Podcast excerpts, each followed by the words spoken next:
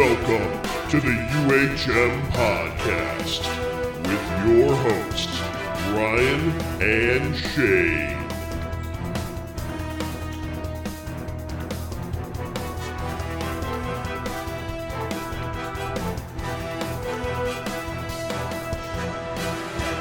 Okay, everyone, welcome to episode 17. That's right, 17. I think we've made it into 2017 of the UHM podcast. Um, I'm your host, Ryan, and joining me as always is my co host from across the pond, Mr. Shane Smith. Shane, how is 2017 treating you? Um, okay, so far. Uh, yeah, it's good. Well, that's good to hear. Uh, joining Yeah, us, what was that, Shane? Yeah, I just got a, uh, Ziggy is just trashing everything in sight, so I'm just going to leave it and wait until he's done, and then I'll then when we're done, then I'll do the cleanup. If we hear a loud crash and some screams in the background, I mean, we might be able, we could alert the authorities at least. Yeah, you can do, but it's not going to do me any good. Well, also joining us is a special guest today, um, a, a fellow horror fan and zombie nut, uh, Mr. Matthew Blazy. Is it Blazy or Blasey? I should have asked you before we started. It's Blasey, actually. Blasey. Ah, damn it. That's it's all right. Every, everyone gets it wrong. Don't worry. 50-50 shot I had on it and I blew it. That's Yeah. okay. Actually, that's my fault as well. So, Matt, how are you doing today? I'm doing good. Doing good. Thanks for having me. Excellent. And uh, where are you calling in from? I'm calling in from uh, right outside of Hershey, PA. Oh, okay, Hershey, great. Pennsylvania. Excellent. You guys getting that little snowstorm that we're getting here in Connecticut right now? It we're getting like a a smidge of it. Like it's been either light rain, light snow, but nothing more of a pain in the neck kind of weather than anything else. Yeah, it like just started snowing about an hour before um, we got on. It was really weird. It was nothing all day. Took the dogs for a walk, really nice out. And I'm um, inside, and I look out the window as I'm getting the podcast stuff ready, and it's just started dumping on us. And I'm like, where the hell is this coming from? I'm ready for it to be summertime. No, you I know what? we all are. I'll take a little bit more snow. I like it cold. Yeah, see, I don't, I don't, I don't understand people that like it cold. You Ah. can't do anything. The heat kills me. That's what it really is. I just I hate the heat. See, I'm the same way with the cold. I read, you know, my philosophy is it may be hot in the summertime during the day, but when the sun goes down, it cools off. That's When the sun goes down in the wintertime, it just gets colder. it gets colder. That's true. Very true.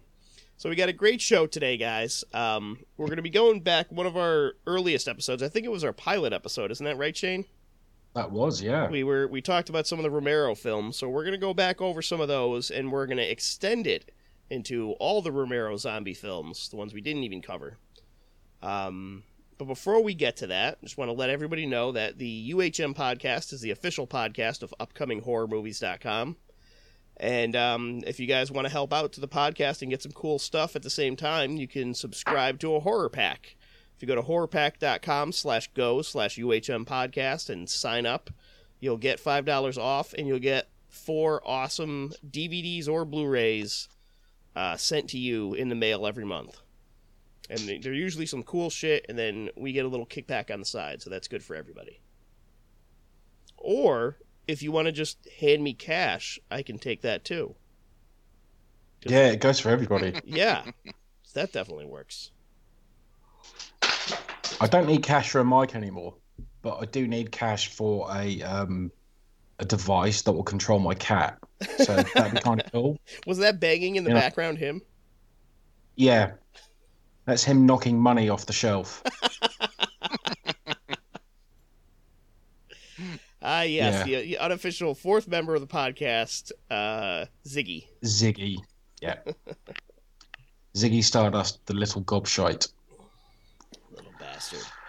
All right. So before we get on to the topic, um, let's start like we normally do and, and see what's going on. Have you been watching anything unusual, Shane? Um, is there any horror movies, books, comics, any music that you've been catching up on recently? Um, funnily enough, I have been marathoning the Buffy the Vampire Slayer TV series because I do it every year, and it's one of those shows. I've always loved it, but I've just since I think the third of January, I've been watching it sort of like on an evening basis, and I'm now I've just finished season five tonight. So tomorrow I'll start season six. You want to hear a little um, confession? I have never watched an episode of Buffy. No, Not not one. I've seen the movie, but well, back in the day with um, Pee Wee Herman and uh, what, what's her face? oh, Kristy Kristy Swanson. Swanson. Yes, yes. Uh, but I've never seen an episode of uh, of the show. See, the TV show is so much better than the film I'm sure because the oh, film was not very oh, good. Yeah, although the film's not that great, but it does have its comedy moments. The TV show is a lot better. It's also funnier. Um, but then you've got the offshoot show Angel, which I will then watch once I've finished the last two seasons of Buffy. Yeah, I was al- I was always a fan of Angel more than Buffy. I I never really watched Buffy, and I just got into Angel. Yeah, And, and to me, to me, that's the better show. I like that one better. that's cool. Yeah. I mean, a lot of people liked Angel because it was more adult, it was more darker as well. Mhm. and I can understand that. And um, I just liked Buffy because it had Sarah Michelle Gellar in it, Well, that I don't Arrow. agree, I don't disagree with that. and Alyson Alyson Hannigan as well. Oh yes, yes. yeah, So, how about you? Have you been watching or listening to or uh, doing anything interesting recently? Um, no, I got. I, I'm pretty busy with a bunch of stuff. So for me to binge watch something is is going to take a lot of time out. Yeah.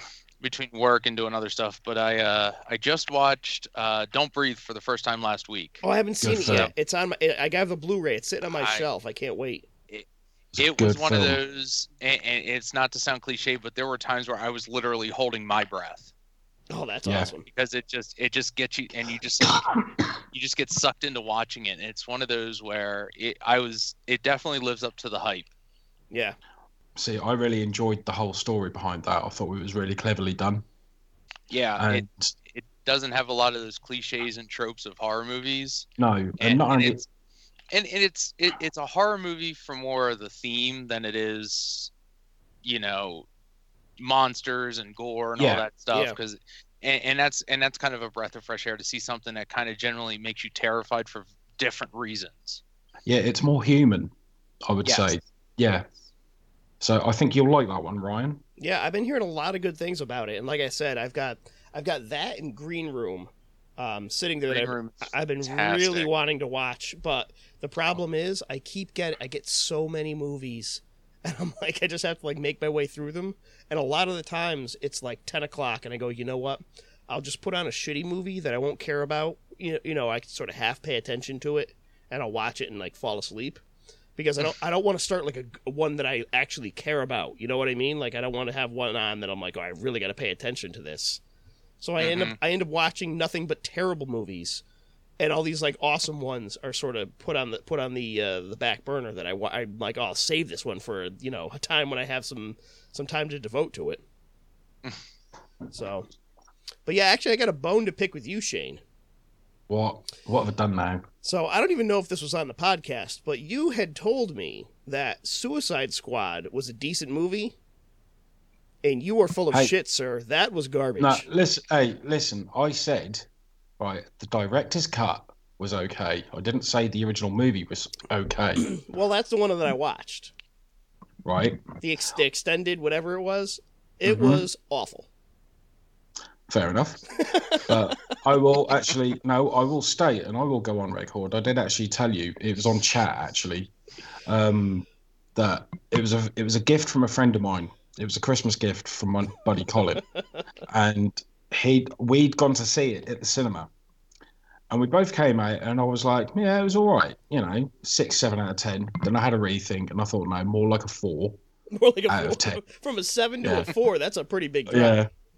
Yeah. And then we watched it again. And because the extended cut has got extra scenes in it that weren't, um, well, they were cut Yeah. because the studio interference was so much. They just cut pivotal scenes. Yeah. And the extended cut has got those scenes put back in. Uh, not all of them, Shane. sense. It only it only has No, some of them put back in. Yeah. But um piss off cat. Um but yeah, it made, to me it made the film better, so I raised it to a five. I got you. I got you. I mean, I, I sort of agree with that on in the same idea that the Batman v Superman extended cut is a little bit better than the regular one, but that doesn't make it like good. Yeah, I still haven't seen that. Oh, you're not missing much. Good. But yeah, but uh, other than that, um, so I watched that and that was crap. I watched. Um, I started watching Master of None. It's uh, Aziz Ansari's Netflix show. It's a comedy, and it is hysterical. I only watched. Oh, Oh Jesus! What was that? fucking cat! That was a pile of CDs. That bit of dust. And I'm not talking a small pile. I'm talking there's about a hundred. It sounded pretty loud. Oh.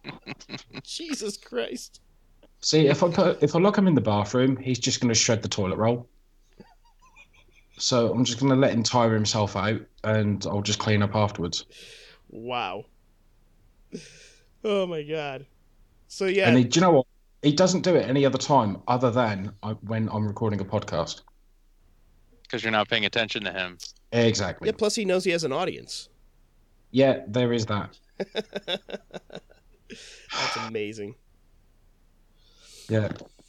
So, uh, so yeah, that uh, Aziz Ansari show on Netflix is pretty funny. Um, like I said, I only saw three episodes of it, but I laughed my ass off. I thought it was hysterical. So I'm gonna I'm gonna finish that up. And just last night, I watched Friday the Thirteenth Part Two in a movie theater on Friday the Thirteenth, and it was amazing. Nice. Pe- Very cool. uh, I've never so I never saw two in the movie theater before on a big screen, and it was awesome. It was a packed house, completely sold out. This theater was. It was amazing. People were clapping. People were cheering. I was sitting right next to a girl who had never seen the movie before. So at any time when there was like jump scares or anything, she was like screaming. It was hysterical. Great. It was a uh, a great way to watch the movie. So that was pretty good. Oh, and then um, another one I wanted to mention that we probably won't get to on the podcast, but I watched this. Um, it's a 2011. It's a South American movie called Squad or The Squad.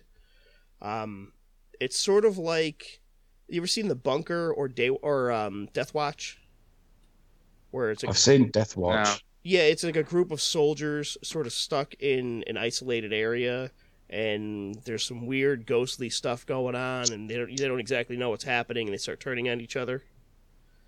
It's sort of that idea, Okay. except Colombian. Hmm.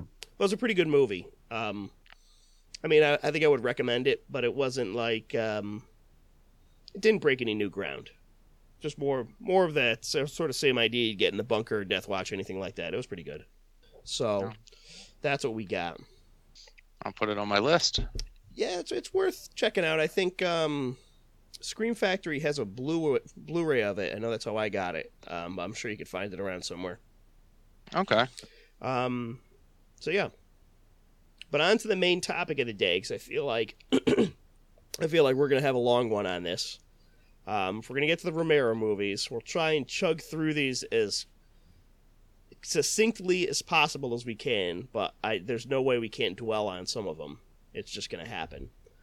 Um, Oh, did I did I point out that uh, Matt is a bit of a um, Romero aficionado? No, I was he just might out, I was just gonna he get might to that. out geek us. Yeah, he might outgeek us all. Well, good. I would like to have somebody on this podcast that finally knows what they're talking about. Oh, cheers, Ryan. Thanks for that. I meant the both of us, Shane. yeah, all right, whatever. So yeah, Matt, you've got a um, you've got a colorful background in in the Romero films. You've actually been in a couple, right? Yeah, I've been in two of them. That's amazing. Yeah. So- that was a childhood dream come true. So I'm guessing it wasn't uh, Night of the Living Dead, just based on your age. No, no, I was born after Night and Dawn, so I wasn't uh I wasn't around for those two. I uh I was I was born in 81. Uh, I got indoctrinated to to Dawn of the Dead when I was about three or so. My dad had taped it off the TV, and he ended up taping um, a couple of Superman movies on after Dawn of the Dead. So you know, as a kid in a VCR of the tapes at the beginning, I just started watching it and just kind of got enthralled by the the visuals that, that Dawn was putting in front of me, and it just stayed with me my whole life. and Superman three, the one with Richard Pryor and Superman fights a robot lady. Yep. Yep. Superman three comes on right after that, so I, I have a fond, fond relationship with Superman three and Dawn of the Dead together. oh man, that's great. No, that's awesome. That you actually, Yeah. you actually, you know, I'm, I'm sure every horror fan has a story that you know they started early and then sort of grew up into it. But how many people actually get to be in, you know, some of those amazing movies from that director that you fell in love with? You know, that's awesome.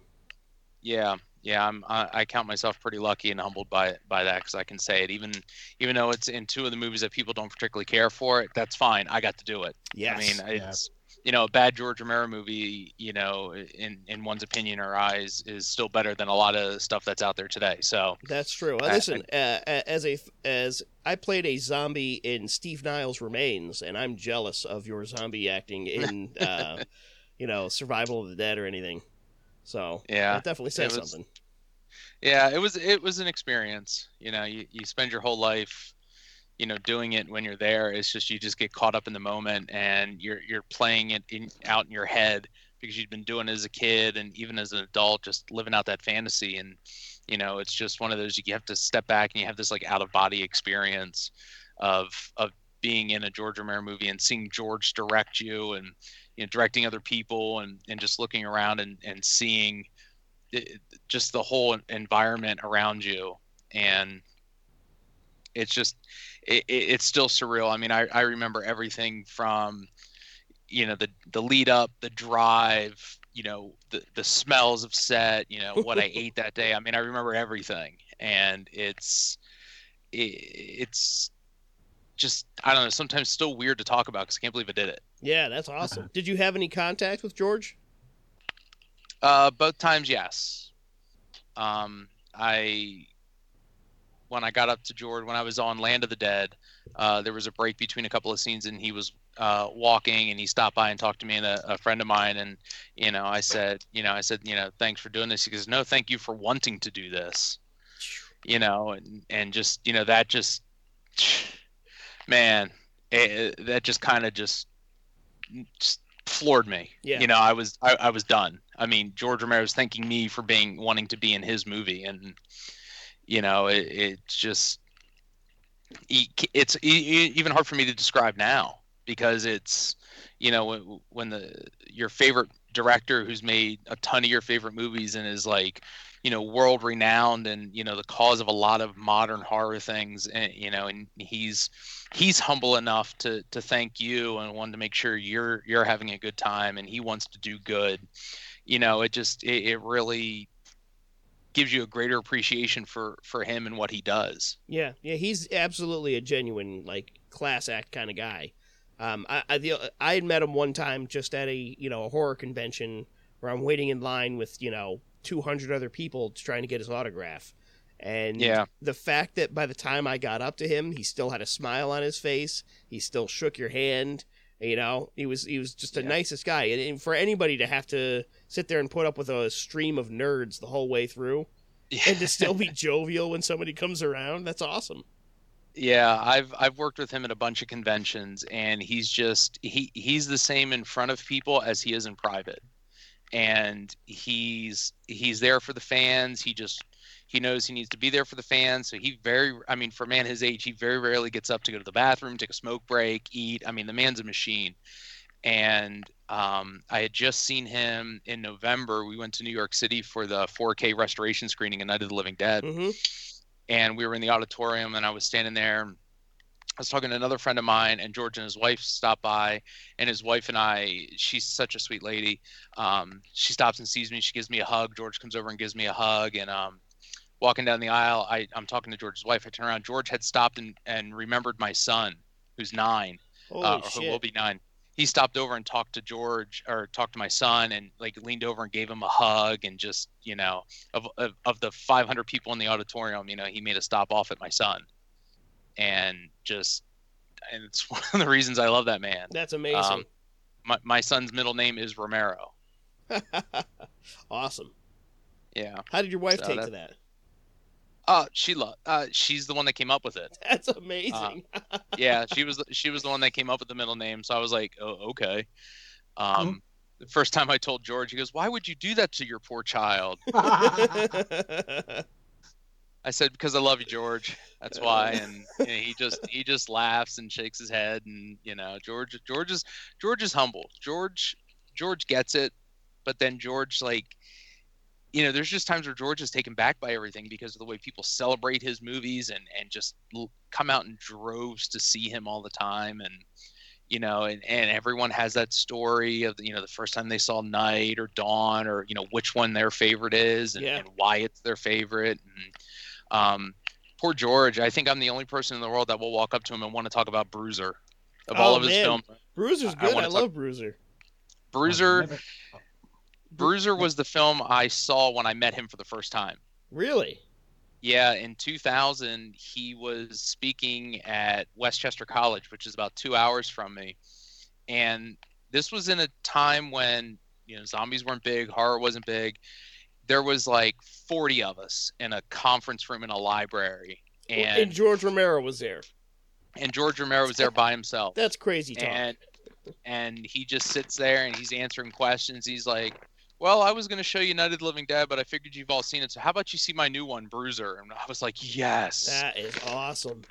so I, I think I like Bruiser a little bit more than maybe I should because it, it takes me back to that. And you know, just after that, he went out and sat on a bench, smoked a cigarette, and signed autographs for an Yeah. hour. I think it's honestly an underrated movie, Bruiser.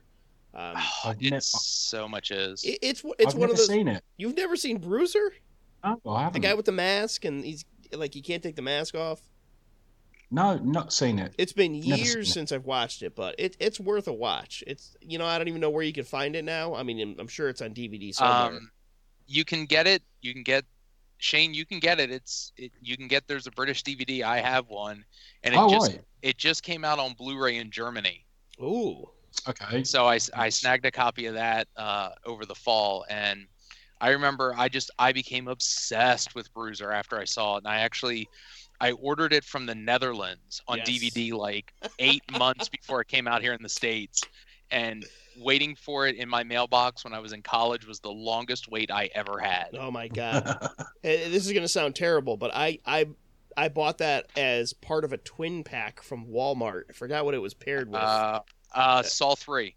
no, no, no, it was before It wa- Saw. Well, It was- the one I have, the ones I remember seeing were with Saw because it has a red label on the top, and I always remembered seeing it with one of the Saw movies. So they may they may have done it again with another movie, I, but I know mine. Jeez, you know what? I almost want to go dig through my DVD pile and find it. I I know ah, it's gonna kill me. Which one? I don't think it was Saw three. I really I think this was before the Saws because it must have been somewhere around uh 2000 oh maybe 2005 that could be in the saw range shit maybe it was Yeah, Saw came out in 2004, and then Bruiser was released in the states in October of 01 because I remember it was my first Amazon purchase. That's how much of a nerd I am when it comes to George Romero stuff. The first thing I ever Wow. ordered off Amazon was Bruiser. Wow, I think I'm more of a nerd. I think I- my my nerddom goes back earlier. Like I bought from Amazon before they sold any DVDs or anything. It was books. I had, oh I had, man, um, if you look at my Amazon list, I've done it and gone to like my first purchases. It's like 3 Mhm. Stephen King paperbacks for like two dollars. I'm like, this is great. It's cheaper than Barnes and Noble. uh, late late last year, one of the things you know, I obviously everyone you know goes online and looks for stuff. Many many years ago on eBay, there was a paperweight, and it was a Tiffany and Company paperweight engraved, and it says, you know, you know, with thanks, you know, Bruiser Summer 1999. It says Peter Stormare, and I guess it was. Peter Stormare's gift from George that they had given to the cast, and I'd seen it on eBay years ago. So every day, I think for probably about four years, I had a bruiser alert on my phone and I would check it. And it finally popped up probably last spring. And I was determined to get this. And I got into a bidding war and I paid like 150 bucks for it That is awesome. because. I was I was determined to get this piece of bruiser memorabilia because I love Peter Stormare, I love George, and um, it sits it sits on my shelf next to uh, Jeff Monahan's original script from the movie. That's amazing. Yeah, because I, I met Jeff a bunch of years ago. He lives out in Pittsburgh, and I was out there, and he was like at his table, and, he, and I said, "Is that a recreation?" He goes, "No, that's my actual script." I said, "Sold." Holy shit. Yeah. See, told you, Ryan. We shouldn't have had him on I air know, because he was right? going to out geek us, right? We were supposed to be we were supposed to be talking about the Living Dead films, and now we've gone like twenty minutes into Bruiser. you know what? You know what we're gonna have to do, Shane. We're gonna have to do another What's that? episode of um, Romero non-zombie movies, and just like we'll we'll do all of Romero's other stuff. That's gonna have to happen eventually. That sounds like a plan. And um, yeah, No, we're, yeah, sorry, my, my my bruiser geekdom digressed us. I yeah, apologize. right. Obviously, we're gonna have to bring Matt back for that. So. All right, I'll tell you what, guys. Let's. Um, I'm gonna lay down the hammer of the um, the podcast leader and say, let's start talking about one of these dead films right now. So let's let's go ahead into Night of the Living Dead, and if anybody listens Yes. to our um, pilot episode of the worst audio ever, I mean the UHM podcast, um, you'd know that Shane and I both love this movie.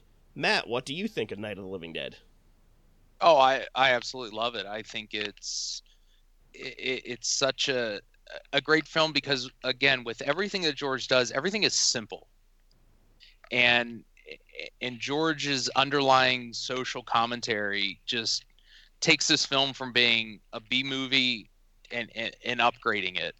And you know the the whole you know unintentional casting of Duane Jones really set that film apart for so many years and you know and just you know shooting it on weekends and you know shoestring budget and you know you know uh, family and friends being part of it it's I, I love the film more now because I've gotten to know a lot of the Image 10 guys because I live close to Pittsburgh so I go to all the Pittsburgh events Yeah.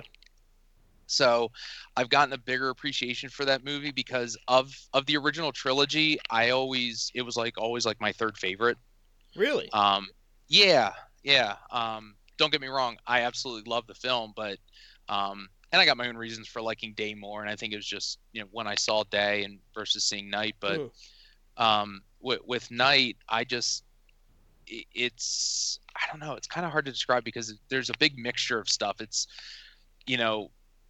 1968 no one had seen kind of gore like that before you know it was the, the old hollywood universal monsters and the big giant bugs and Yeah. you know and horror films never really kind of got visceral like that and, you know when you see them eating you know entrails and hands and you know all that stuff it just sets it apart and you know when you watch it now you can kind of see the trail it was blazing and it just kicked that door open to to modern horror Yeah. How do you feel about the movie being shown as like a B movie and like you know you turn on the channel back in the 80s and stuff and this would be on at 1 a.m. Uh, as part of a shitty lineup of you know three or four terrible movies and Night of the Living Dead would be thrown in there. Um, I think that was before. I, I think that was when people saw it as a B movie. Yeah. Because it it wasn't commercially successful. It, it was in some realms, you know. The, obviously, the whole copyright thing didn't trickle back down to the filmmakers. Um, it was, you know, in a time where it was still cult and underground, and you know, you read about it in magazines, and you had to know people that had seen it, and it came on at one in the morning. Um, I, I didn't I, I- don't think that ever hurt it. I don't think that ever, you know, tinted my view of it. In fact, I think I endeared it more because anytime that I could that I now see a George Romero movie on TV, I get really excited and sit down and watch it just because I'm like, okay, you know, my turning on the channel is going to help this rating go up, you know, by one household if they're tracking it, so they show more Romero movies. Um, but it, it definitely has B movie qualities, but it's it's taken seriously, and that's the way George takes a, a vast majority of his films. You know, he's he's a very serious filmmaker. I think this one, um, even more so than some of his other movies, is more accessible to a general audience. In that you could get anybody who, even if they don't like horror, if you sit them down to watch Night of the Living Dead, I mean, despite being black and white, if you could come over that one small hurdle, I think anybody can sit and watch and enjoy the movie. I think that's Mhm. probably the biggest benefit of it. Like, even if you take it as, oh, we're going to watch a dumb B movie, but you put on Night of the Living Dead, they're going to love it. They're going to be like, oh, this is great. You know, look at these guys get the hammer and there are people stuck in the basement and he's a dick. And, um, Yeah. you know, like, I think, I think it works so well on just a basic storytelling sort of aspect of it that, that you keep characters in locations and sort of familiar like the way they behave, like they they they behave the way you'd expect them to behave. Like you had mentioned earlier, it's it's simple, but it's like he sets these archetypes and they stay to the Mhm. archetypes, and I think that makes it extremely accessible for a much wider audience than even some of his later movies, which may even be better than the first one. Yeah, and I mean he he really only has you know very few tropes and cliches. You know, obviously in 1968, the casting of Barbara is the weakened female, and you know they're not really strong characters and and stuff. But I mean, it, it's it's a claustrophobic film. It takes place inside a house. Yeah. You know, and you you get limited information from the outside world, and just like with with with all of his zombie films, the the zombies really aren't the main antagonist. It, it, it's fighting amongst ourselves as humans and you know they, they don't survive because they don't get along you know and you know when when you kind of think about it it's like you hate harry cooper but he's right.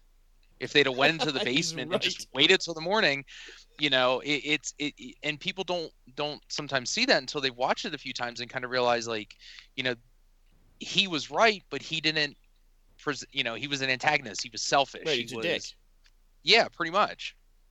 And you know it was countering what they were trying to do and they were trying to defend themselves and it was like well you know and ben was right you know if they get in you know you know we have no way out so i mean they were both kind of right but instead of working together they destroy themselves from within you know and it and that carries through every single one of his films Yeah. Shane, um, you just watched this recently. Um, Yeah. Seeing it for the you know ten millionth time, do you have new insights each time you watch the movie? Is it more enjoyable, less enjoyable as you go through? It's more enjoyable for me. I absolutely adore the film. Um, pretty much everything that Matt has just said, it kind of encapsulates everything that I love about the film. Um, because it is one of those claustrophobic movies. It's eerie, it's atmospheric, everything about it is just creepy. And the fact that I love it more because it is one of those films that's in black and white, and you you're right, you don't get any you don't get any or you never saw anything like that back in the day. And for me, I just absolutely adore every aspect of the film. And the more I watch it, the more I enjoy it. So for me to say that this is actually more than likely my favorite Romero movie, um, kind of says a lot, you know, Well, because I mean, he's done some. jumping the gun right there, Shane. You're coming right out. I was gonna save it till the end. Yeah, but like I care. but no, but honestly, I I think it's an amazing film, and yeah, you're right. I mean, every aspect about those fighting amongst themselves and you know trying to survive is it's like like I wrote on my notes. It's just basically people holed up in a house trying to survive the night, and then you've get all got all the consequences where they- somebody fucks up, and then that's it. it it's just amazing. Absolutely love it. Yeah. How do you guys think? Um, the, how do you think the music plays a role in this movie? Because I know um, George didn't go out of his way to like. It, it's not a, a a score that's put to the movie, right? Didn't he just get like um? Didn't he get free music he had access to? yeah library tracks Yeah. pretty much. Yeah, I mean, it's I I think you know of of all of his films, and I'll kind of broaden the broaden my answer to your question is it, it, it is a product of the '60s. Yeah. Um, the music, the style, you know, the black and white, um, it, it screams '60s. Um, you know that that early type of filmmaking. You know, film hadn't taken that turn in the '70s um, yet, and you know, I think I think the music is great. It's that you know orchestral piece, and it plays in the background. Then it's in your face, Yeah. And then it's playing softly, and then it disappears. You know, in, in certain cases, you know, like when Barbara first comes into the house, and you hear the blood dripping, and that you know that kind of takes over, and then boom, the music hits you again. So I think his his use of music is is great. It's not overused. He knows when to not use it, Yeah. and I I feel he knows what type of music he needs to use. Now, when um, you had mentioned the black and white aspect of it, that was done purely for commercial means, I think, right? Because it took cost too much to film on color from from the budget he had. Yeah, film was still expensive back in the 60s. I mean, everything was on film. You know, there were- really was no video. And, you know, he they had been doing commercial work, you know, Image 10 um, to raise money, you know, to make this feature w- along with investors, and it, it, it was the stock that was available to them. You know, they they knew how to use it. It was there. It was cheap, and it just that's what it was. I don't, I don't. If he could have done it in color, would he? Yeah, probably. I don't, you know, but I think the black and white kind of sets it apart Yeah. from from all the other films because it is done in that aspect. It is it is that black and white. You know, it gives it that older look, but it's still kind of a modern film. Yeah, Um, that's an excellent I- point. I, I I love thinking of it that way because at the time, most theatrical movies going out at the time were were in color, and for this to be Mhm. in black and white was almost like a throwback. People being like, "Oh, why are you going back to the old black and white when you have color available?" Um, Yeah. But I, but I, Yeah. I think that does it helps separate the film from sort of all the other the the dredges in the horror world at the time. It sort of sets this apart and and puts it on a, a pedestal. You know what I mean? Yeah, I mean, even even the original Psycho was in black and white, which was a few years prior, and I mean, it, it's I think a lot at that time it was just it was cost. You know, there was color film and there was black and white film, and black and white film was getting cheaper as color was coming in, so it was, eh, you know, to me it could have been a way that you know had he had they had only color film, he might not have been able to make the movie, or he could have made it, but he would have had to cut corners elsewhere. Um, you know to, to get the film finished so i mean i think with it being black and white helps when you when you watch his progression of zombie films you see the growth from from 68 to 78 and, and the style so i mean it's really leaps and it, it, it sets a foundation and, and shows him grow as a as a filmmaker as he progresses with the rest of the films Yeah Yeah. So in in a matter of um of time saving, we're gonna have to we'll end the night talk um as we have right now. I think we can all say it's an amazing movie, and not only did it pave the way for Romero in his zombie films, but it paved the way for horror in general. Like there'd be Mhm. no zombies today on film if it wasn't for Night of the Living Dead. Like Walking would- Dead, all yeah, that there- stuff. There'd be none. Agreed, one hundred percent. Yep. Romero is the grandfather of the zombie genre, as it as we know it today. Absolutely.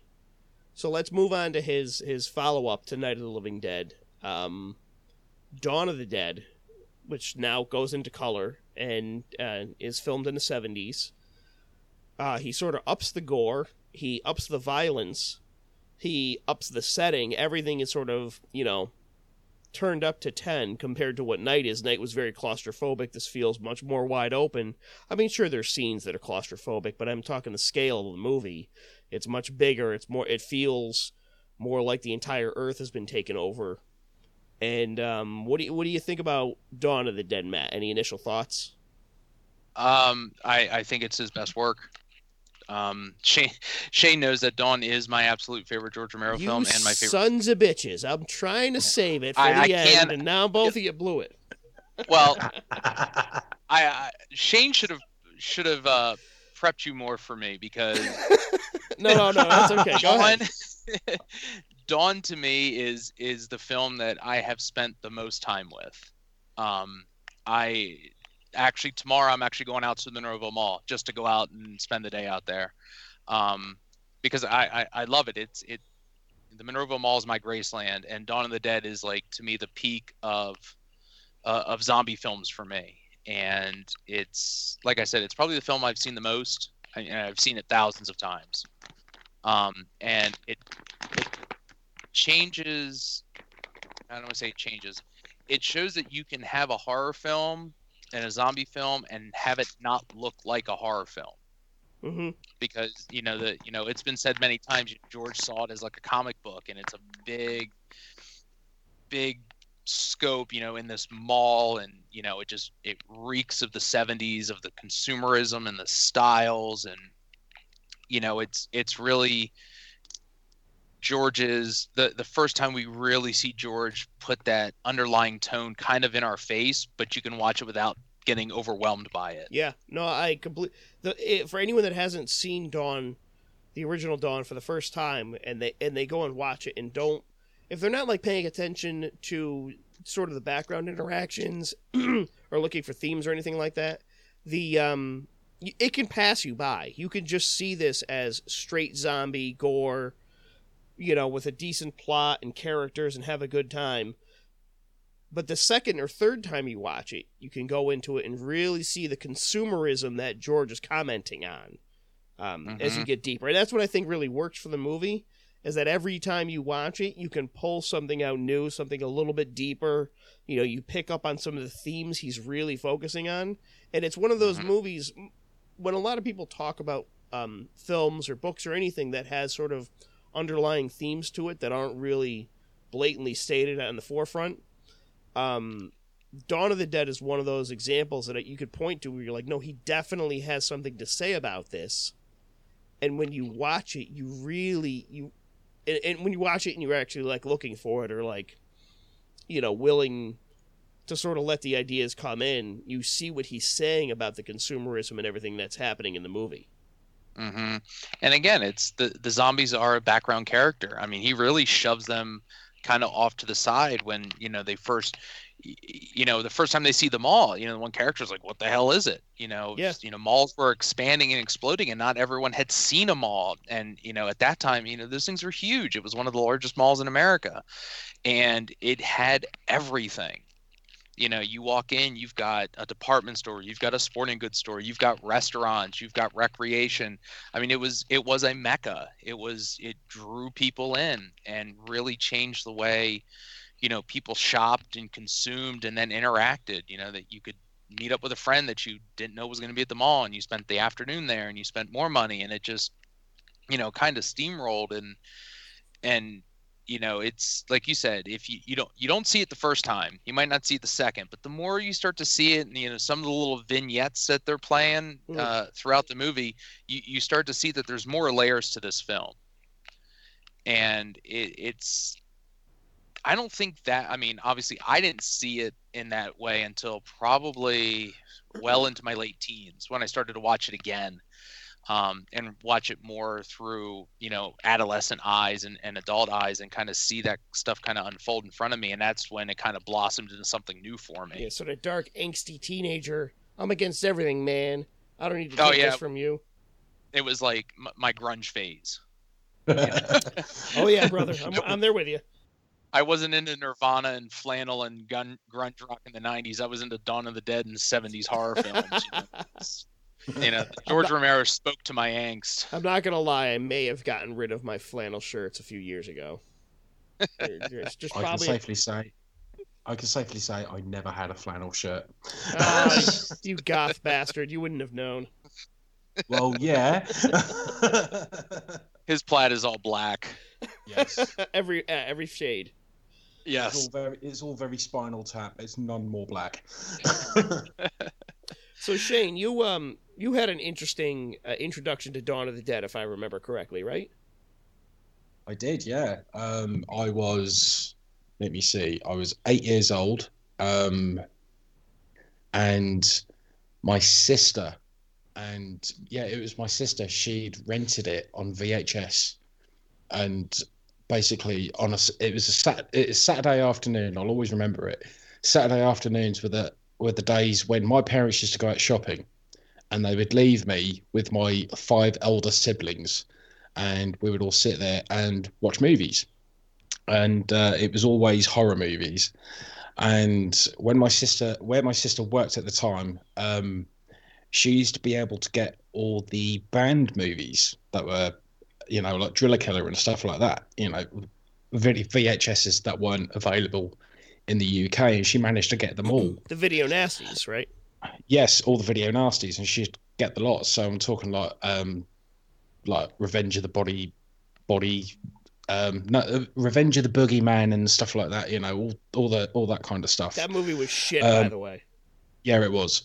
Um, and um, it was one afternoon she decided to put on Dawn of the Dead, and I sat there and watched it, and I was like, "This is amazing! I love it." Um, and uh, it was not long after that my introduction to more horror movies um, was made. So stuff like Zombie Flesh Eaters. Actually, Zombie Flesh Eaters is my fir- is the first horror movie I ever watched. Um, that and uh, Rosemary's Killer, which is known as the Prowler. Yep. And Um, so those were the first two horror movies I saw. Dawn of the Dead was the third. That's amazing Um, that you saw the Prowler. That's it- it's it seems obscure now. I mean, even even then, I think it was obscure that that would be, you know, one of the first films, horror films you saw. You know what I mean for an introduction. Yeah, I mean it was 1982 because I'm an old bastard. So yeah, Like it you- was. you, yeah, saw the Prowler before you saw Halloween. uh, yeah, That is amazing. yeah. So yeah, I mean 1982, 34, 35 years ago. I remember '82. Uh, I had just come out of the womb, so that was a big day for Yeah. me. I was gonna say I just I just turned 36 last week, so I'm gonna make Shane feel real old. no, we all do. thanks for that. Every episode. we- uh, actually, I have it here in my notes. There's one. There's one line I have in here that says "Make Shane feel old." Thanks for that, So- you bastards. I do my best.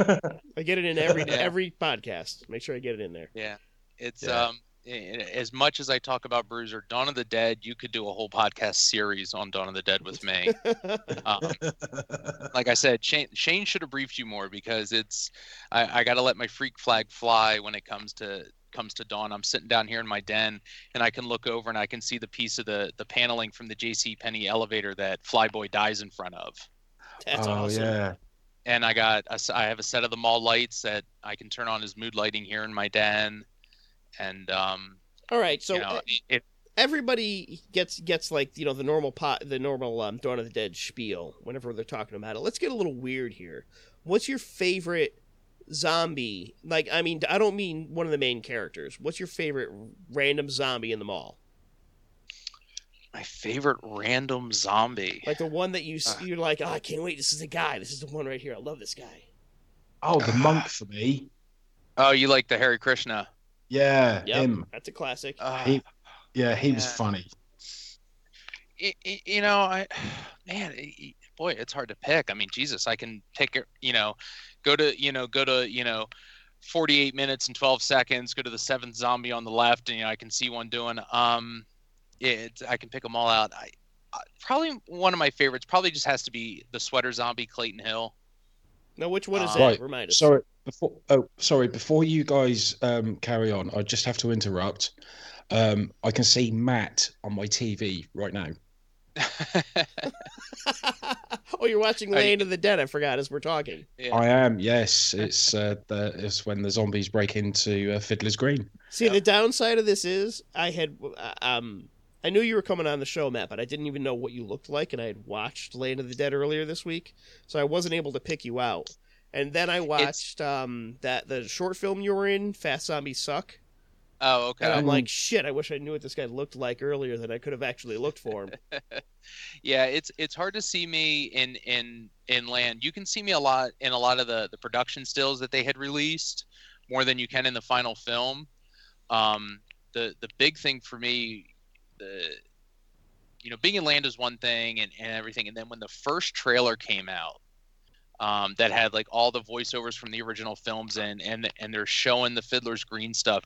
And i saw myself on like tv eh, you know very briefly like one frame.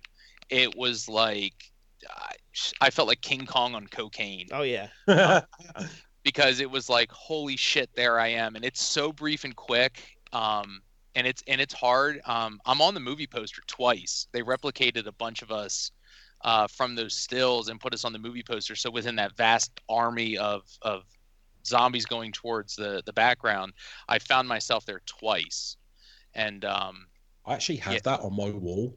yeah so it's actually easier to to see me there but yeah you can see my hand a bunch of times in the movie um that's awesome. All right, Yeah. we'll get to Land in a, in a little bit. Um, yeah Mm. pardon the interruption, but you were saying the um the sweater zombie. Um, Yeah. the one you were focusing on in Dawn. Yeah, I, I don't know. I just like I, I got to know Clayton many many years later and and whatnot. He was such a sweet guy, but it just how he just that that ex, that surprised look on his face, like that was the last thing he experienced before he died. Yeah. And and when he reanimated, his face is just stuck and just it, it, he just comes off as this like comedic thing, but I mean, there's a couple of scenes where he's snarling and whatnot, but just just how he looks, he's so nicely dressed, and he's got this expression of surprise on his face, like everything he's doing, he's experiencing for the first time. Yeah. So to, so to me, that kind of resonates, you know, throughout the film. Like he's in this mall, and he's like, oh my god, like what is this? Like oh my god, I'm a zombie, and you know, it just to me, I when I see Clayton, I get I get real happy. Now, in in Dawn, one of my favorite parts of the of the whole movie is, and it's one of my favorite parts of any zombie movie, is is when the main characters actually get to have fun, and they after they've you know cleared the mall of the zombies, and they go through and they ransack the stores, and they're just like you know they get to the bank and they're throwing the money and they then they're in the they're they're in the other sections of the mall and they're trying on clothes and they're you know picking up the the, the sausages and the meats and they're just like enjoying the benefits of being locked Mhm. in the mall by themselves um i think that's one of the most fun part of the movie and i think that's one of the most fun parts of any zombie movie and i don't know of any movie that's even tried or come close to replicating that like even even the the remake of the dawn of the dead when they have the people doing the same types of things in the mall Mhm. I feel like they're just not getting the most out of that mall. But I feel like the guys in Dawn of the Dead, they really did. Like, do you think do you think George was like, okay, what can these people do in this mall, or was he like, is there anything that's sort of fabricated? Like, was there not a gun store in the mall? Was there not a bank? What like, are, did he add any um, superfluous, you know, amenities to the mall that weren't actually there? well, the gun store was not in the mall. Uh, the gun store was about it was in downtown Pittsburgh. Um, so they cheated that um, as well as their apartment. Their apartment was filmed in, in the um, top floor of George's old office building, uh, 247 Fort Pitt Boulevard.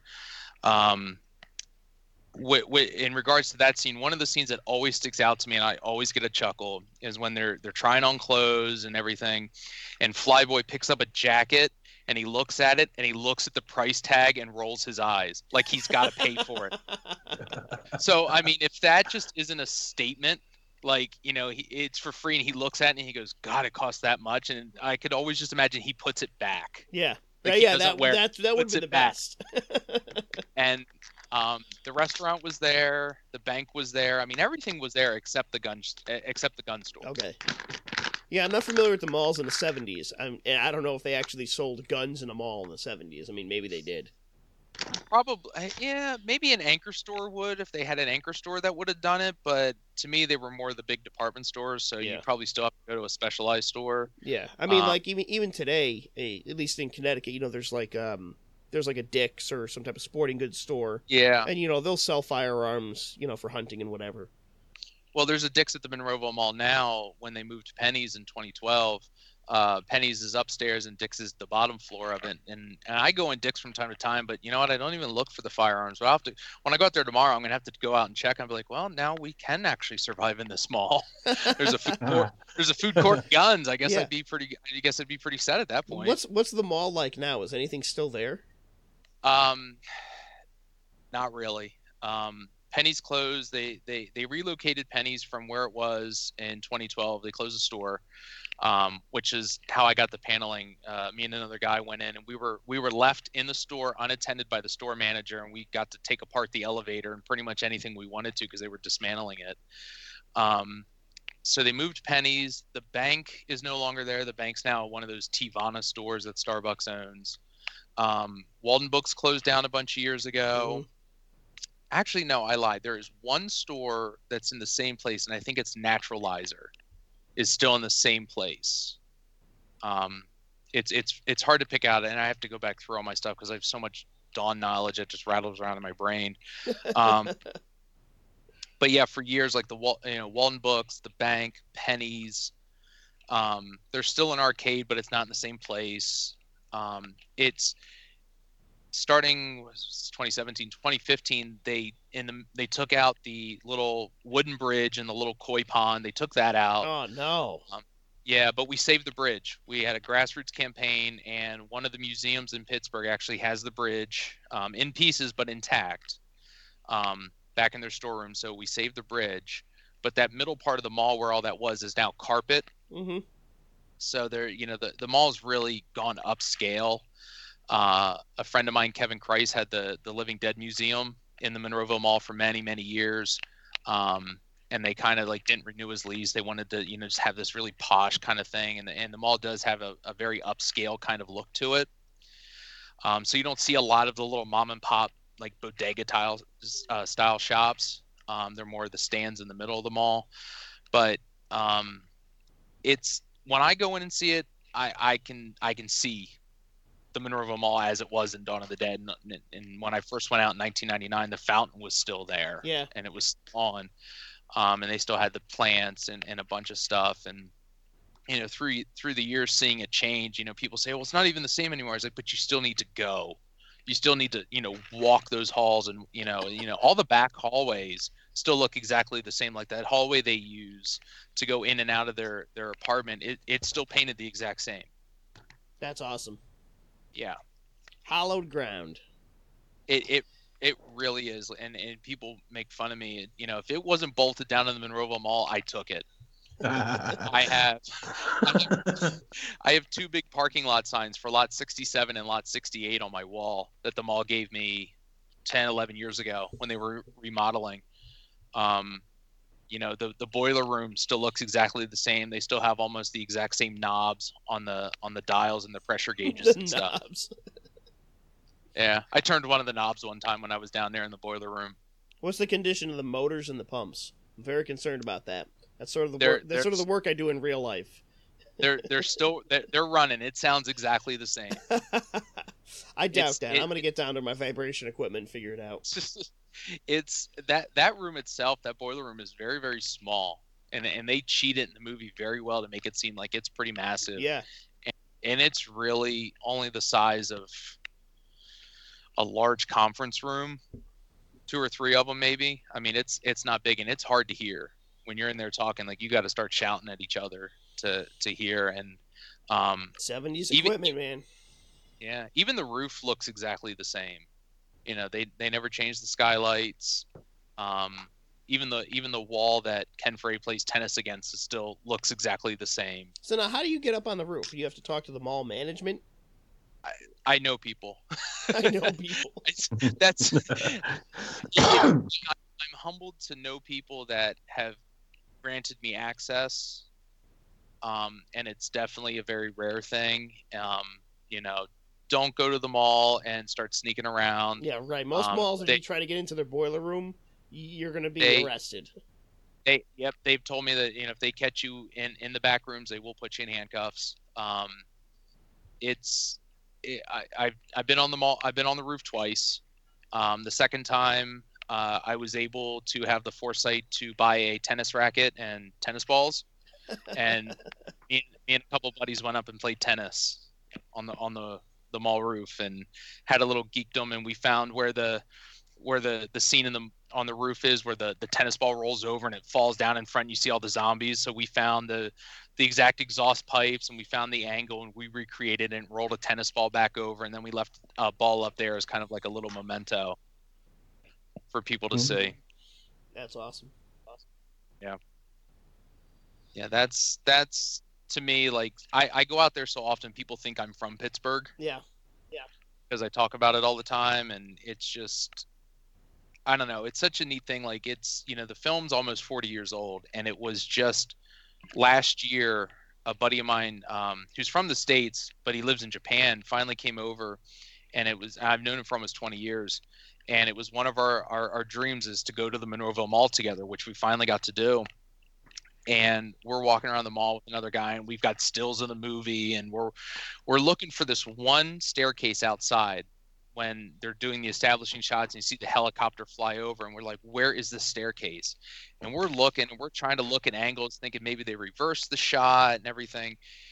Here um, a friend of ours chris stavrakis his brother tasos stavrakis worked on the film. He was a stunt guy and a makeup guy and he's like oh i know where that is it's right out here and it's right out it was right outside the loading docks but it's no longer there and he goes, "No, it was right here. If you look up." And we looked up, and it just it it it's like you could see it, you know, in a movie. Like when we're looking at it, we could see the stairs. yeah. Like the and not stairs, the the stairs are gone, but it all clicks in.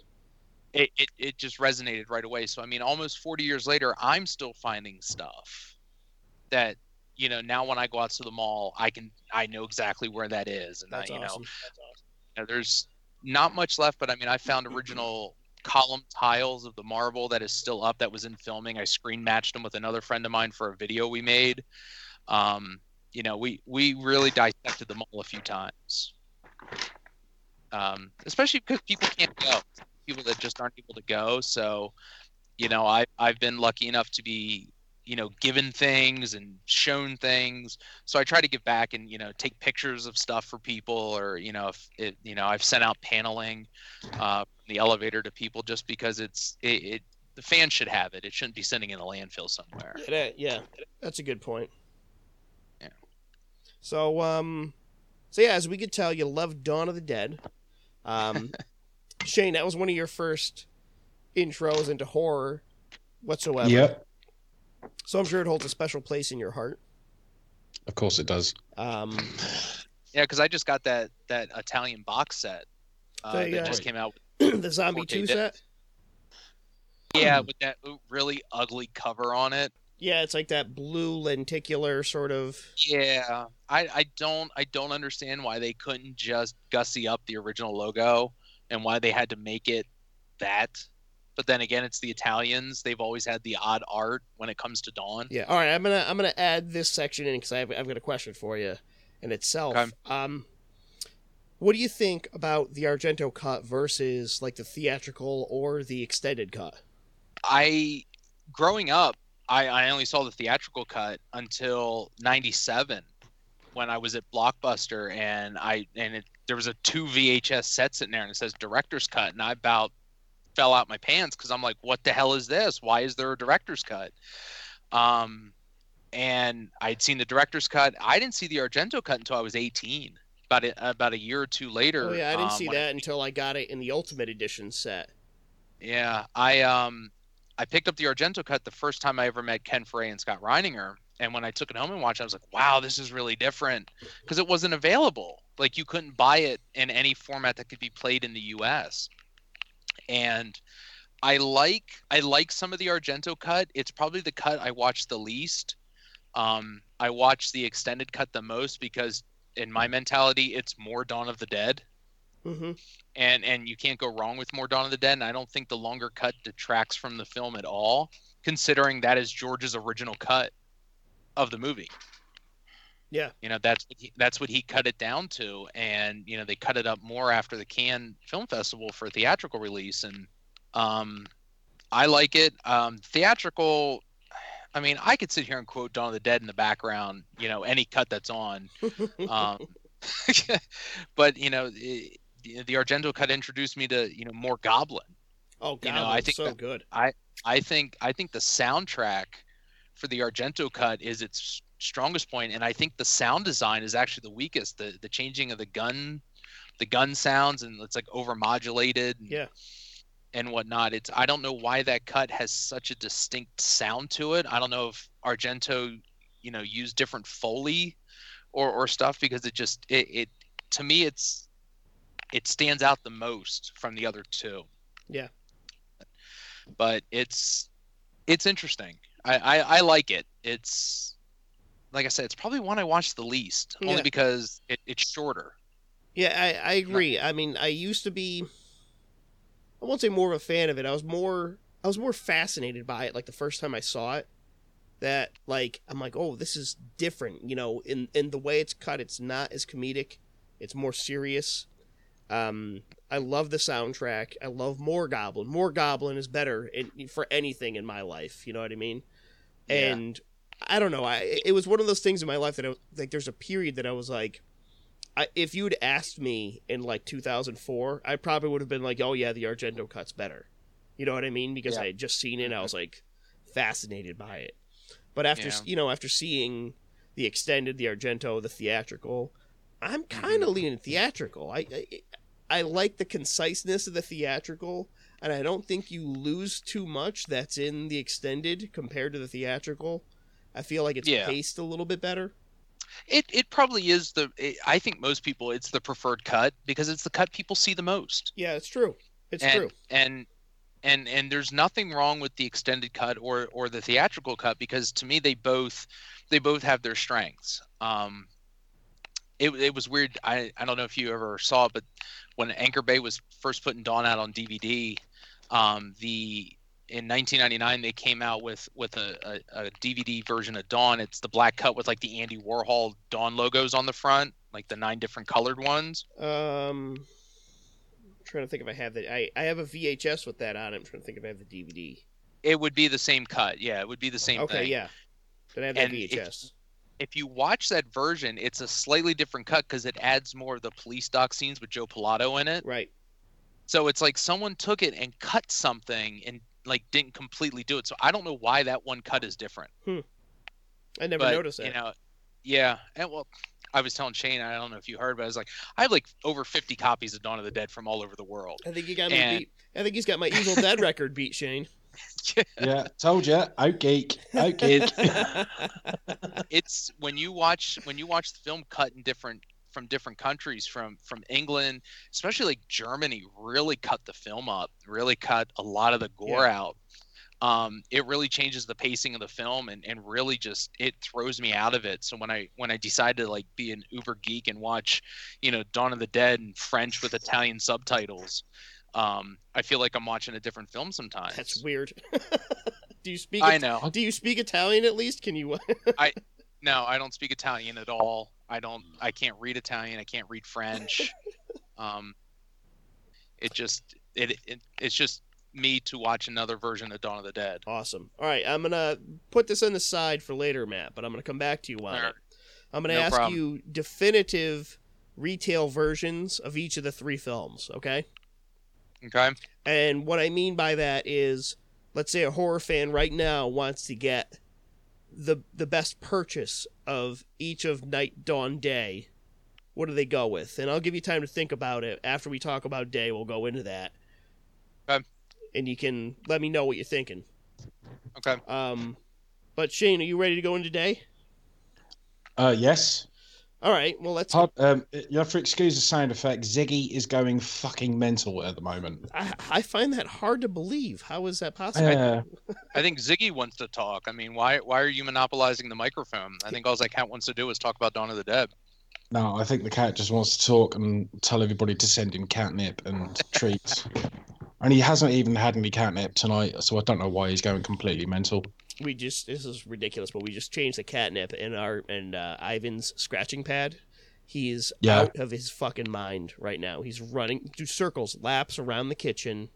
He's hiding under the chairs, attacking toys that he hasn't touched in months. He's like berserk. He's on a catnip OD right now. Ziggy doesn't even need fucking catnip. That's Seriously. true. I mean, a- after that, he's gonna go lay down and be passed out for two or three days. I hope so. So, all right, let's Yeah. get let's get back to the Romero trilogy, um, 1985's Day of the Dead.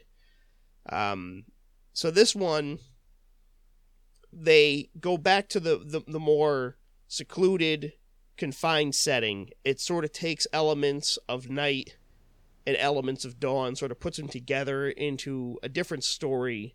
And I think one of the most interesting parts um, that George does in this one is he actually uses the zombies as characters and he sort of progresses um, the development of the zombie. And, and that's something that you wouldn't even normally think about. You'd be like, oh, a zombie's just, you know, a moaning, sliding, dead corpse that's trying to eat, you know, flesh. But in this one, he actually takes the zombie and tries to elevate it. So, um, so Matt, on Day of the Dead, what what do you think about Day of the Dead? Um, in terms of George changing the zombie. Um, I had no issue with it because it was it was an to me it's an evolutionary step that would seem plausible. I mean, it, what jumping ahead very slightly when people talk about you know Big Daddy and Land of the Dead, you know they talk about oh he's doing this and I'm doing that. I'm like, but you're okay with zombies Right. and them existing. But then when we take it a step further and George does this little bit of an evolution, or maybe it's memories, maybe memories are pushing through. Um, you know, people had issues with that Land of the Dead, but not in in Day because it's very subdued. it's very much like we're we're right there on the precipice of Bub kind of becoming self-aware. Right, and he even had that in Dawn when he had the reason the zombies were coming back to the mall is maybe this is a place that was important in their lives. You know, maybe this is something that meant something to them. And even even Flyboy remembering that fake wall. Yeah. And busting yeah. it through. I mean, so they they do have some limited higher cognitive functions and you know that could technically that could be the the genesis of what of what Bub was and you know he really expanded on that and I think it was great because Bub isn't a factor in the movie more or less until the very end. Yeah. And you kind of like it's kind of like if you watch it you're kind of like I want to see this guy off his chains. I want to see what he would do and we finally get that payoff which I think is is is a strength that George knew. He's like, okay, this is going to be the big payoff, and we're going to have the zombie come out, and he's going to be like, kind of talking. He's got he's emoting over the death of Doctor Frankenstein, and then boom, he gets his comeuppance with with you know Captain Rhodes and shoots him, and just you know gives him the old fuck you with the salute, and just turns away and walks off, and yep. You know that's that's George's humor right there. Yeah, that's awesome. I'm gonna I'm gonna go out and since everybody's spoiling everything, I'm gonna say this is my favorite George Romero zombie movie. You know, it's I, George's. I love Day of the Dead. I don't know is this is this George's? George's favorite zombie. George's favorite zombie film uh, of his is Day. I love this movie, and mm-hmm. probably my favorite part eh, um, are the characters in it. I think they do. He does such a good job with the characters that each one is like like you know Rhodes's personality. Even even some I mean I, I know we're talking to people that have watched these movies like a million times, but like to the average moviegoer, if they sit down and they watch all three films like in a row, and you go back and you ask them to describe the characters, I mean, they'll probably have an idea of what the characters did, but who the characters are, I think Day does the best job of putting that out, you know, front and foremost you know Rhodes is a complete asshole. You know he's a mm-hmm. monster. You know Dr. Frankenstein's got good intentions, but you know he's willing to do the horrible things to to to get to those good intentions. I mean just sort of like his the characters parodying Dr. Frankenstein. Yeah. Um I, I love the way the characters interact in this movie. And I like that they have this the sort of the military guys that are all grouping together and you've got Rhodes like I'm taking over this show and I, I like the I guess you could call it overacting or sort of over enthusiasm you get from the guys playing the characters. Well, I think it works amazingly. if you look at Day of the Dead, every character is very self-serving. They're very selfish. Yeah. Um, they're defined. You know, they're really they're, they're yeah. I mean, and he establishes that literally from from the start. Mm-hmm. You know, it's like there's character development, but it comes well after establishing, you know, who you know, you can tell very early on who these characters are. And and he just follows through, you know, through the rest of the movie and you know, Frankenstein's pretty much off his rocker at this point. Sarah, you know, is the only character that's really just trying to make it trying to make something better of her lives, you know. You got the army guys that are down there on orders dicking around and you got the other two guys that are just kind of like let's go find a beach and drink ourselves for the rest of our lives. Like they just they don't care. They know that everything they're doing is pointless. I like that sarah's like the only almost human character in the movie. Like everyone else is sort of these exaggerated caricatures mm-hmm. but i think that works in the situation that they're in. Oh yeah also, also how i see it is that everybody is basically they're suffering from cabin fever on a major scale mm-hmm. being cooped up so, for so long in the same space, not being able to get out, and they are going to go slightly insane anyway. And that's how I perceived it. Yeah. Oh, I agree. They have they're they're ready to go. Yeah, they're ready to like get out of there. But where are they going to go? They can't. They can't all go together.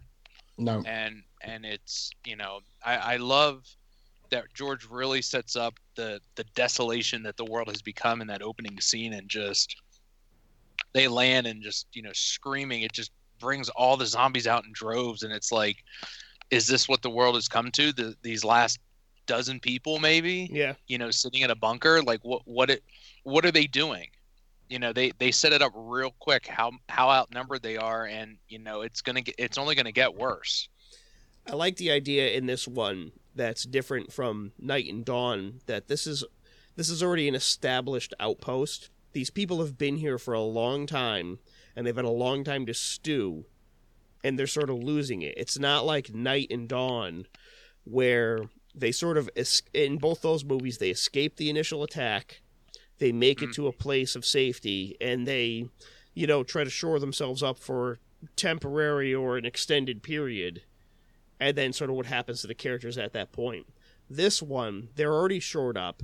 They've already been there for quite a long time, and you're seeing the effect that that has on the sort of the, the psychological aspect of it, of what's happening to these people being stuck in this bunker.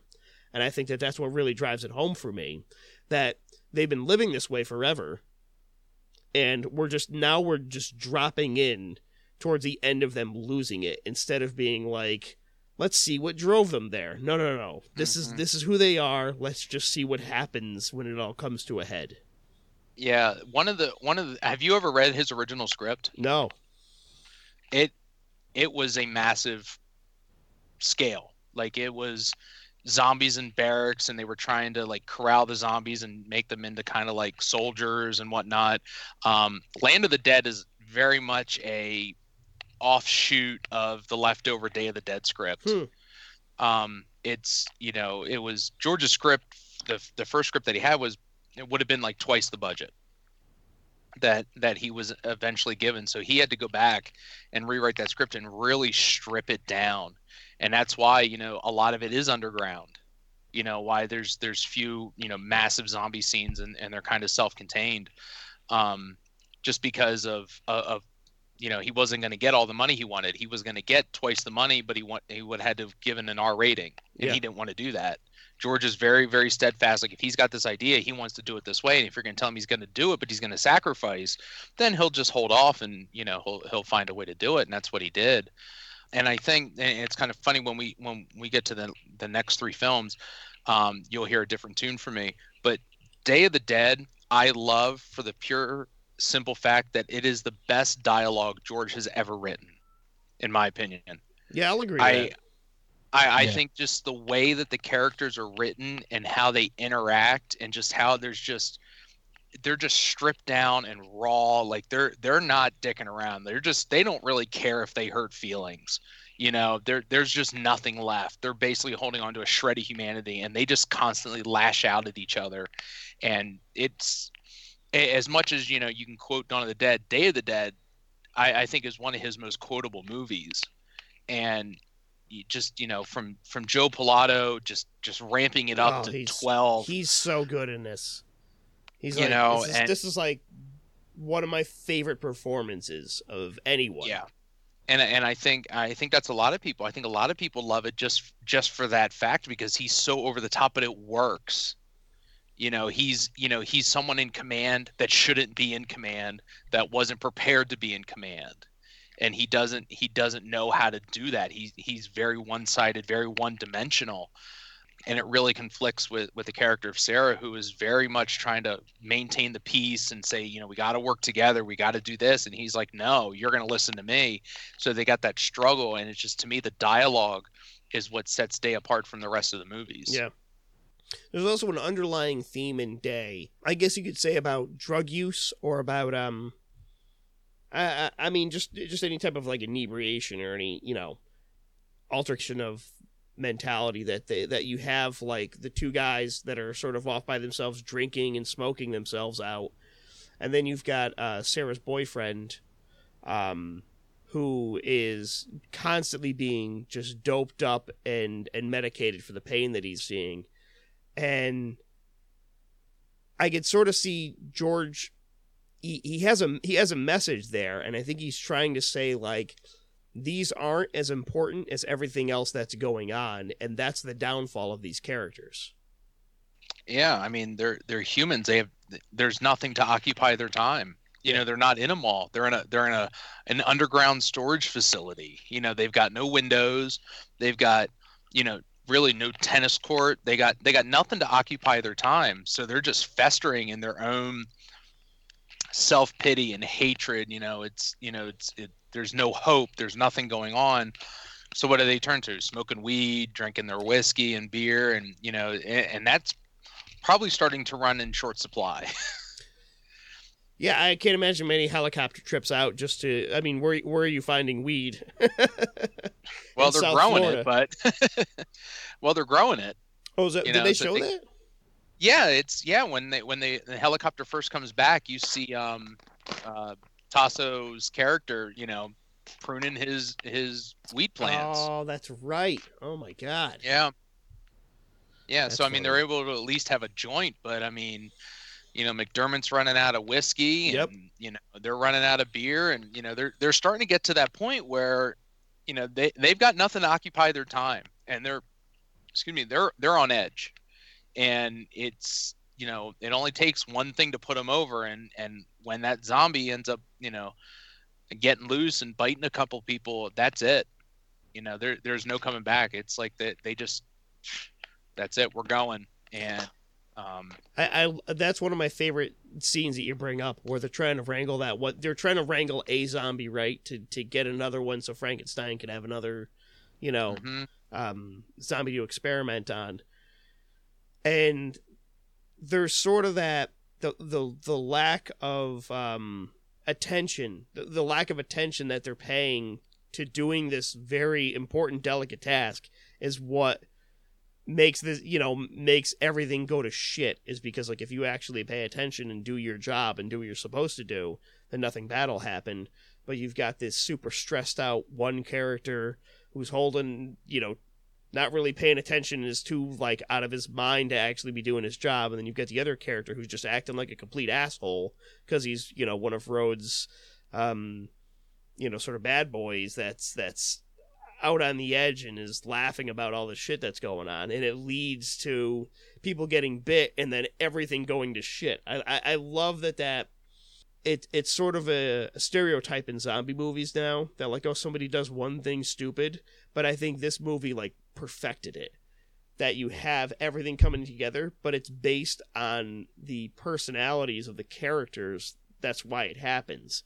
It's not something that just oh it's this random you know somebody dropped something and that was the end of it. No there's a reason they dropped it. And here are the reasons because you know this guy's too stressed out. This guy's a dick. He's not paying attention. It all sort of fits together and makes really really good sense when you look at it. It was a perfect storm. yeah it was a perfect exactly perfect storm. Everything sort of came together and that's why it all went to shit Yep. There was just one extra piece that was ready for, you know, to be pulled, you know, had he not been there and stressed out, you know, had been, you know, Miguel been, you know, doped up and someone else was wrangling the zombie, you know, had they been paying attention, you know, they were complacent. They were going through the motions. They were just, all right, well, let's go do this. There's nothing else to do. right And it, and and that's just that opened the floodgates at that point. now shane i haven't heard much from you on this one what are your feelings on day I like Day a lot. Um, I just, I'm just one of those people that um, I don't like it as much as the others. If you see what I mean.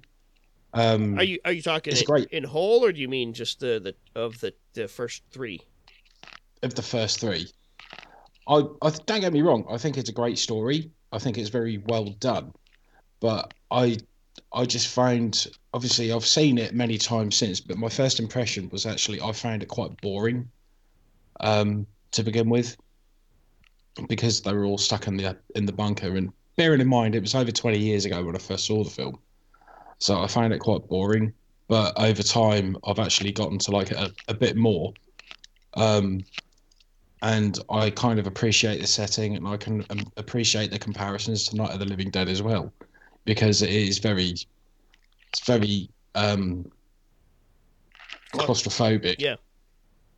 And um, some of the characters as well. So like the description of the characters and how they are getting it, cabin fever is obviously set in on quite a grand scale. So it's like them trying to make it make a means to an end, if you see what I mean. yeah i But um, when you with you mentioning the um that you hadn't liked it the first time you watch it, I'm completely with you on that. The first time I watched this movie, it was probably around oh, I'm gonna guess like '97. This was much later in in in my horror watching, and like I had seen uh, Dawn and Night very early. I'm gonna say you know probably when I was like nine or ten or so, and I didn't see this until I was like 15, 16. Um, and I didn't like it the first time I saw it.